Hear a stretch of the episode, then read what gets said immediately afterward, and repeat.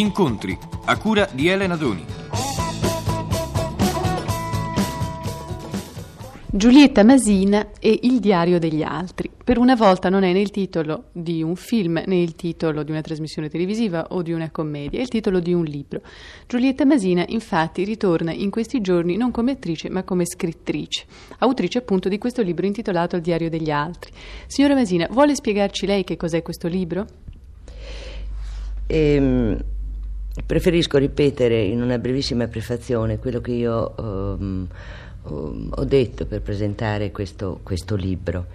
E il diario degli altri è un titolo appropriato, io penso, per un libro che è già apparso frammentariamente in una rubrica settimanale del quotidiano torinese, La Stampa. E, um, ogni capitolo è una risposta a problemi individuali e collettivi che furono sottoposti o mi sono stati indicati dai lettori e ehm, queste risposte eh, che io ho dato fossero giuste o ingiuste, però erano sempre date in buona fede e mh, sono veramente le espressioni delle mie convinzioni di adesso e di allora. Ecco, Quante ecco. lettere ha ricevuto all'incirca nella sua vita? Beh, guardi, io posso dire di avere quasi un archivio di circa 28.000 lettere. Nel suo libro ho letto una frase che secondo me ritorna abbastanza spesso. Comunque la frase è questa: c'è sempre un giardino che fuori vi aspetta. Ora, secondo me, signora Masina, questo non è vero e lei lo sa benissimo, non è vero che c'è sempre un giardino che fuori ci aspetta. Eh, ma la speranza non la può togliere la creatura umana, signora.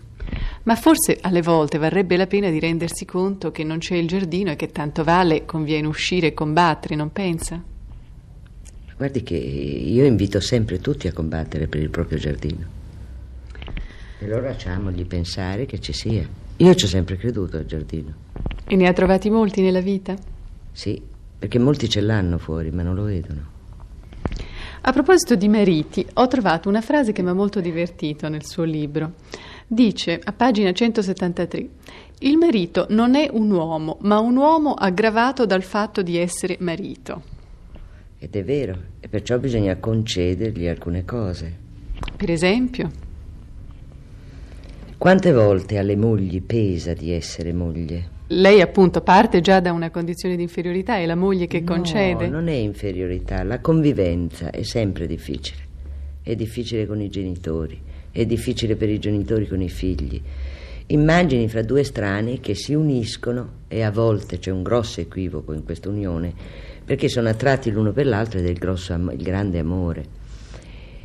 La convivenza anche tra persone civili che si amano molto pesa sempre, perché c'è sempre la possibilità di cose non dette, difatti io non so se, questo, se in questo libro, perché credo che i pezzi siano 200 e qualche cosa, ma ce ne sono almeno 400, tant'è vero che a volte mi dicono nella pagina tale, nel, perché ne ho già date, io addirittura non mi ricordo, cioè mi ricordo la mia posizione umana nei riguardi, cioè nelle risposte che do, no? Cioè anche noi mogli siamo, siamo delle donne aggravate dal marito. La donna è nata moglie, l'uomo non è nato marito. Il questo resta, resta da vedersi. È femminile. Le, le, ragazze di oggi non credo che siano d'accordo con lei. Riceve, ecco, riceve molte lettere di ragazze giovani e giovanissime. Guardi, proprio pochi minuti fa mi hanno chiesto no, cosa pensa lei del matrimonio, avvalla il matrimonio. Oggi il matrimonio si pensa che è una uh, istituzione superata. Mai come in questo momento ci sono stati tanti e tanti matrimoni fra giovanissimi. Difficilmente. Anche quando mi sono sposata, io mi sono sposata, avevo 18 anni, Federico ne aveva 20. È stata una specie di, di, così, di cosa eccezionale che un uomo a 20 anni già si sposasse. Oggi lei sente le sedicenni, le diciassettenni, le diciannovenni i ragazzi 20 anni, 21, 22, già col desiderio di sposarsi. Molti sono matrimoni cosiddetti riparatori, perché la sedicenne aspetta un bambino. Ma a parte quello, io penso. Mai ho sentito tanti, cioè proprio non ho mai sentito tanti matrimoni. Sentito nel senso perché mi scrivono signore che hanno 70 anni, 80 anni, 60, 50, e tutti questi nipotini e tutti questi figli questi ragazzi che contestano le istituzioni borghesi, questo tipo di istituzione, non c'è mai stata veramente una quantità di matrimoni tra giovani come adesso. A parte il fatto che il matrimonio spesso è il tentativo di rimediare alla solitudine, che è un male che attanaglia spesso i più giovani. Ma ecco, secondo lei questa frequenza di matrimoni sta a dimostrare la bontà dell'istituzione? Se lei per istituzione mi dice certe regole, no? Del matrimonio, allora no, assolutamente no, anche perché io sono divorzista, perciò come lo si fa lo si può disfare, matrimonio. Sono cattolica, so che il divorzio è una cosa che non va, non va d'accordo con la religione mia, no? Però sono abbastanza, credo, civile nel vedere che, ci si, che sia giusto che un altro che la pensi in una maniera diversa debba usufruire del divorzio. Non Infatti solo, lei lo ha anche descritto pubblicamente al ah, momento sì, del sì, referendum. in pieno. E non mi sento per questo una cattiva, di essere cattiva cattolica, eh, intendiamoci bene. E potrebbe servire, avrebbe potuto servire anche a me, potrebbe servire anche a me o a mio marito perché non è giusto se a un certo momento si sente che una cosa è sbagliata, per quale ragione continuare? Io, guardi, parlo per l'esperienza delle lettere che ricevo, no? Fino a vent'anni, trent'anni fa, sono riparatori, molti di questi matrimoni di giovanissimi. Di oggi, no? dice. Di oggi, sono riparatori. Ma non mi venga a dire che lo fanno solamente per riparare, perché il fatto della ragazza madre, fino a 20-30 anni fa, era una cosa di scandalo. Oggi la ragazza madre la rispettano tutti, la aiutano tutti. Ed è una specie di eroina, questa creaturina di 16-17 anni che si tiene il bambino. Non Signora è più Masina, io credo, fuori dalla società. Credo che questo sia vero solo in alcuni casi privilegiati. Eh, purtroppo mi è capitato proprio di toccare con mano esperienze di questo tipo, di vedere ragazze che si sono trovati in notevoli difficoltà, nonostante l'opinione pubblica sia senz'altro più tollerante adesso che qualche tempo fa. Posso dire una cosa, che alle volte eh, questi bambini vengono concepiti anche volontariamente, anche se una coppia non è ancora istituzionalizzata. No, le dico una cosa, che è proprio il maschio che vuole sposarsi per legittimare il figlio e perciò accetta le vecchie leggi di una volta e vuol rientrare in certe tradizioni sociali perché suo figlio deve rientrare nelle tradizioni. Sono proprio i ragazzi. Guardi, siccome io ho avuto un'esperienza proprio nella mia famiglia di una nipote, 17 anni, aspetta un bambino. Il ragazzo 18 hanno voluto sposarsi subito ed è stato più lui di lei. Sono proprio i giovani.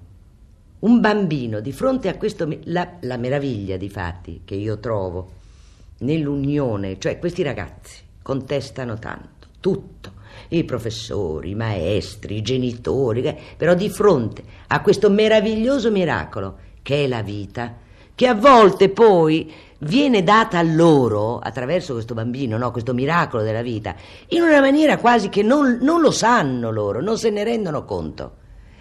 Accettano la responsabilità del figlio e accettano le leggi che lo portano a legittimarlo e a, farlo rientrare nella società nella maniera più convenzionale borghese possibile. Ma questo mi sembra abbastanza normale, cioè eh, due cose. No, Intanto è una tu enorme che io do ai giovani, eh, ma i giovani senso. non sono una cosa diversa da noi, cioè non è un'altra ah, razza, no, non sono marziani. Non sono, no, momento, a parte che io li trovo molto più vecchi di noi, mi scusi. In che senso vecchi? In maniera superficiale, perché credono di aver superato tutto quello che noi, tutte le esperienze che abbiamo fatto. Ma un errore che abbiamo fatto a nostra volta. I giovani quali siamo... errori abbiamo fatto noi, signora? Ma da giovani di ritenerci saputi, come si dice a Roma. Non è vero. In noi c'era quella forza straordinaria della giovinezza che ti sentivi saputo, però avevamo l'umiltà di ascoltare i vecchi, cosa Forse. che i giovani di oggi non ce l'hanno. Ma forse alle volte uno ascolta senza parere, non crede? No. Nel suo libro ho letto un'altra cosa, un'altra frase, è questa. Io non sono femminista al punto di rinnegare i privilegi nascosti che la femmina e la donna hanno conquistato in millenni di strapotere maschile. Me la vuole spiegare meglio questa frase? Dunque io ho la convinzione che in fondo in fondo la donna ha sempre manovrato l'uomo. Ma mi sembra una cosa orrenda. No, perché manovrare? Cioè Ma perché è una cooperare. cosa ipocrita manovrare, no? No, manovrare, ascolti. Non è, no, non è ipocrita, e non è perché è orrenda, non è mica, non è un delitto, non è un... Per quale manovrare? Manovrare vuol dire cercare di aiutare, di completare e di ehm, eh, dare la possibilità al proprio compagno eh, di essere quello che ha il coraggio di essere. Ma alla base della manovra c'è l'astuzia, che non è una qualità. Beh, forse allora lei eh, a un certo momento può criticare la scelta della mia parola. La manovra per me non è, per esempio, prendiamo, non so, una piccola famiglia di impiegati. Lui è impiegato, va bene? Quello che guadagna è appena sufficiente alla necessità della famiglia. La manovra della donna deve essere quella di cercare nella serenità, nella grazia, nella fantasia di far funzionare questa famiglia con quel poco che può, che a un certo momento, io naturalmente parlo perché siccome è radio questo, allora è bene che io a un certo momento prenda degli argomenti che se mi permette e delle parole che funzionano a tutti. Se una donna, no, al 28, no, il 28 è il 26, mi pare il 27 si prende lo stipendio, vero? Esatto. Allora, il 25 o il 26, sì e no può presentare a tavola una frittata, se la può presentare, non la deve presentare con malagrazia a tavola a suo marito e ai figli, perché solo quello il padre ha avuto la possibilità di offrire alla famiglia e magari nemmeno sufficientemente la deve presentare con una manovra di grazia perché in fondo si sono stancati di mangiare la carne e anche la frittata è buona. La manovra è per non mettere nelle condizioni quest'uomo di sentirsi inferiore e di non sentirsi all'altezza di provvedere ai bisogni della famiglia. Cioè la manovra, forse io ho... Ma allora ho- giustifichiamo- ho- io forse ho, ho trovato, cioè ho, ho usato una parola non giusta, manovra. Sai, le manovre, ci sono anche delle manovre che sono molto femminili e molto giuste e molto carine. Cioè, la manovra Che cos'è, è... mi scusi, che cosa significa per lei femminile? è femminile, in fondo la parola femminile, adesso questo dovrei addirittura andare a, so, a cercare delle nozioni di nomenclatura.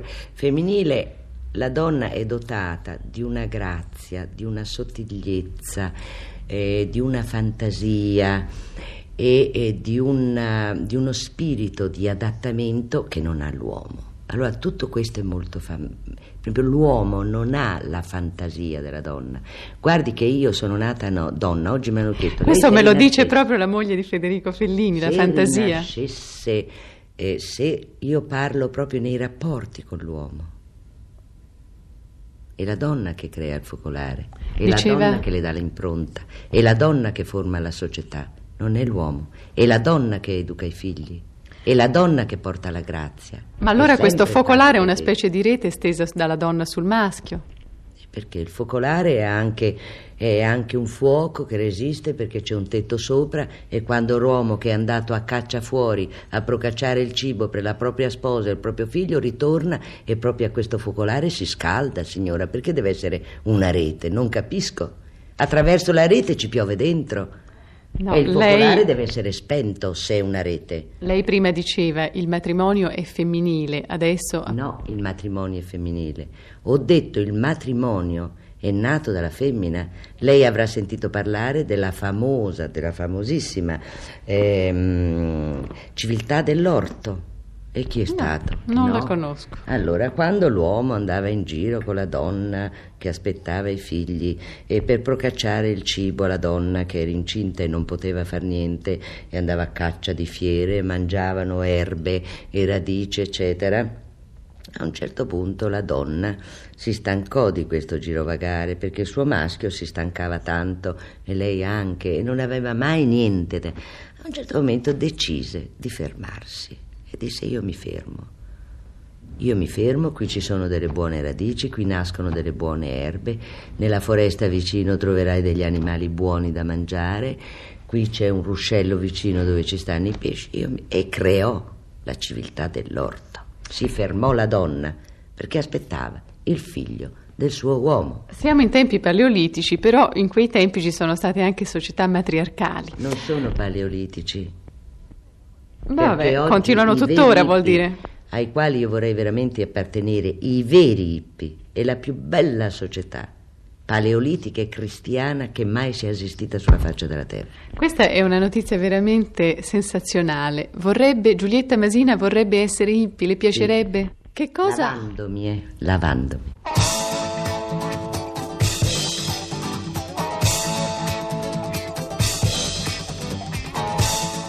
Avete ascoltato Incontri a cura di Elena Doni. È intervenuta Giulietta Masina.